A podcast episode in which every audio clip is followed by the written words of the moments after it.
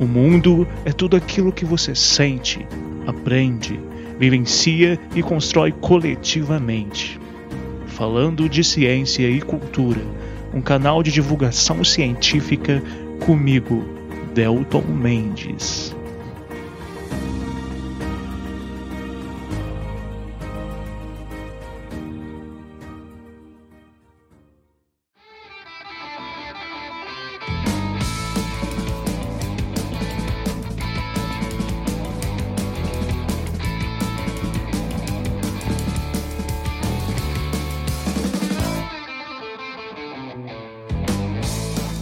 Estamos de volta para mais um episódio do Falando de Ciência e Cultura. Eu sou o Delton Mendes e venham comigo por mais uma aventura aí pelos pensamentos, sobretudo hoje relacionando educação e a escrita como práticas de liberdade.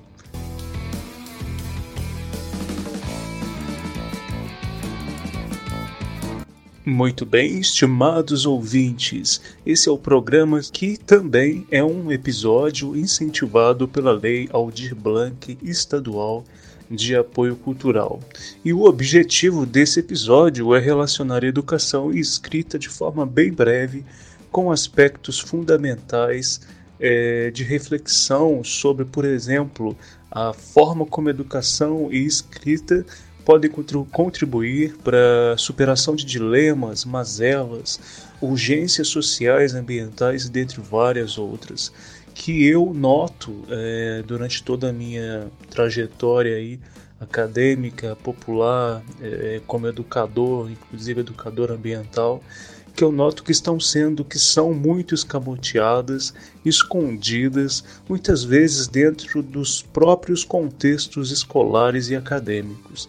É, temos passado nos últimos anos por, questionamentos profundos sobre o papel do professor, o que o professor ou, prof, ou professora pode ou não dizer dentro de sala de aula, é, no que se refere, por exemplo, à transmissão de conhecimentos sobre história, período da ditadura militar no Brasil, é, evolução biológica, dentre tantos outros aspectos aí inerentes também à ciência. O Escola Sem Partido se tornou uma pauta defendida por muita gente. Mas a verdade é que tudo isso faz parte de uma estrutura de poder, de discursos hegemônicos historicamente construídos em nosso país e que, ao meu ver, muito atrapalham, né, muito nos atrapalham a atingir a tão esperada equidade, a tão esperada justiça, desenvolvimento amplo, no qual todas as pessoas, independentes de cor de pele, etnia, gênero, crenças, possam ter acesso por igual ao que dispõe a Constituição brasileira.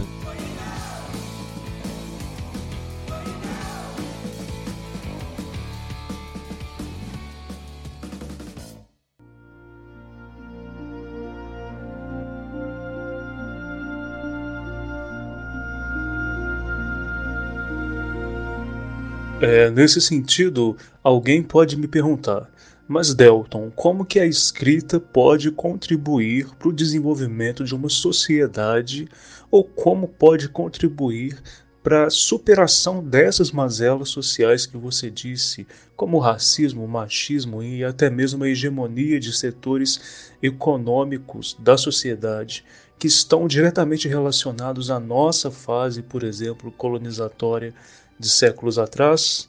É uma pergunta pertinente que provavelmente muitos de vocês podem se fazer.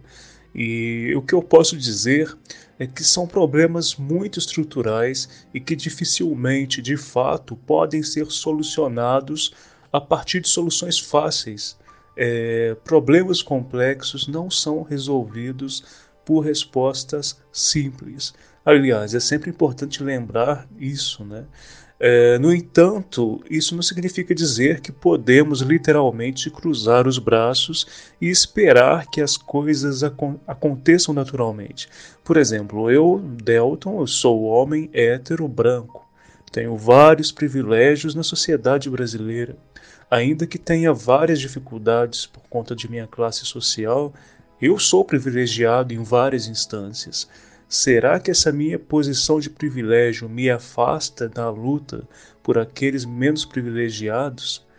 Como seria o mundo se todos aqueles que têm mais privilégios e até mesmo privilégios baseados em recursos, como por exemplo econômicos, de terra, se, como seria o mundo se essas pessoas agissem mais em apoio àqueles menos privilegiados? Ou seja, como seria o mundo no qual todos reconhecêssemos os nossos privilégios e lutássemos para que a sociedade tivesse processos equitativos de forma mais potente. Nesse ponto, eu acho que é de fundamental importância que discutamos é, a educação, sobretudo entendendo que a educação é muito além que uma mera transmissão de saberes, como o próprio Paulo Freire defendeu várias e várias vezes. A educação precisa caminhar para o estímulo, para o olhar crítico sobre o mundo, precisa estimular as pessoas a, a, compreenderem suas comunidades, suas essências dentro do campo social e ambiental na qual existem. É, não há, pessoal, um bom educador se não existir bons campos de luta a serem apresentados como urgências para a superação de mazelas sociais. E isso vale também para o campo ambiental e científico, por exemplo. É exatamente por isso que eu tanto defendo que, para a superação de nossos problemas ambientais e sociais, a educação científica é, é fundamental pois ela favorece percepções mais complexas sobre teias, sobre as teias, as estruturas que constroem a sociedade mundial e as próprias estruturas que marcam as diversas sociedades, por exemplo, que existem dentro do Brasil. Lembrando que o nosso país ele foi construído historicamente por um processo colonizatório que foi muito, durou por muito tempo, que até hoje nós colhemos ainda os frutos de tamanhos preconceitos, tamanhas discriminações geradas nesse período e pós esse período. E a escrita, é, não apenas literária, mas também outras formas livres de escrita, é, inclusive a escrita científica também, na minha opinião, ainda que com suas metodologias, a escrita ou as escritas, elas precisam entender que são, antes de tudo, práticas reais de liberdade. Para mim, não existe a possibilidade da produção de um texto, da escrita, que seja desconectada das subjetividades e coletividades do autor, da autora, do escritor, da escritora. Até mesmo a escrita de um diário, por exemplo, é uma escrita de projeção futura, na qual pressupomos que pelo menos nós mesmos vamos ler, vamos ver aquele texto no futuro, sem contar a importância dele para o nosso presente. É, mas será que quando vemos textos escritos num diário antigo, por exemplo, ainda somos a mesma pessoa da época na qual o escrevemos? Claro que não.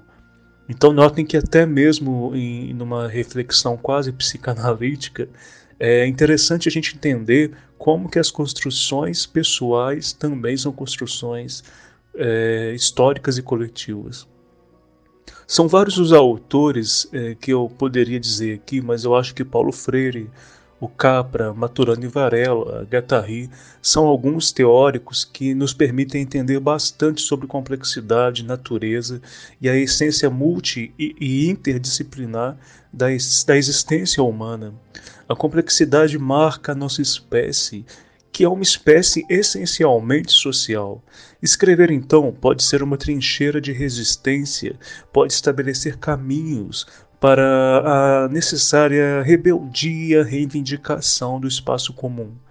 A escrita, na minha opinião, é fundamental por oferecer luta, espaço de luta, espaços de voz para minorias, para pessoas em geral e povos historicamente destituídos de voz.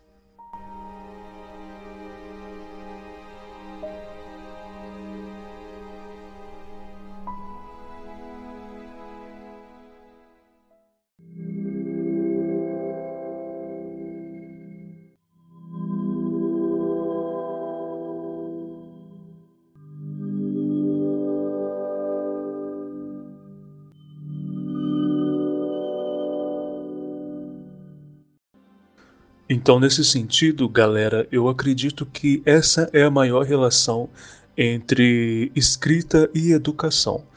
E vice-versa. Ambas precisam entender as suas instâncias de complexidade, é, e uma vez reconhecendo isso, eu acredito que também se reconhecerá que não existem soluções fáceis, mas existem sim possibilidades de conexões, de empoderamento para a crítica, para o olhar crítico sobre as diversas realidades. E muito mais, é, eu acho que pessoas que escrevem mais conseguem ter maior profundidade de percepções, tornam-se mais observativas, mais críticas, tornam-se sujeitos ativos nas suas realidades. Pessoas mais observativas tendem a se tornar mais sensíveis também em diversos aspectos. Eu já vi a escrita transformar a vida de muitas pessoas, mesmo que essas pessoas sequer desejassem se tornar autoras, sequer desejassem publicar um livro é, simplesmente por escreverem para si mesmas, ou para compartilhar com amigos, ou então em blogs, sites, redes sociais, elas já se sentem melhor, já se sentem parte do mundo, já se sentem socialmente afetadas, pois elas passam a sentir uma importância no que elas fazem, uma importância que não pode ser medida por views, curtidas, mas que pode ser percebida e ampliada em nossos íntimos, como seres que evoluíram é, num planeta repleto de riquezas naturais e do qual nós fazemos parte. Um planeta que nos moldou, entre aspas, por evolução e seleção natural, é, como seres sencientes, cognitivos e racionais, capazes de gerar transformações.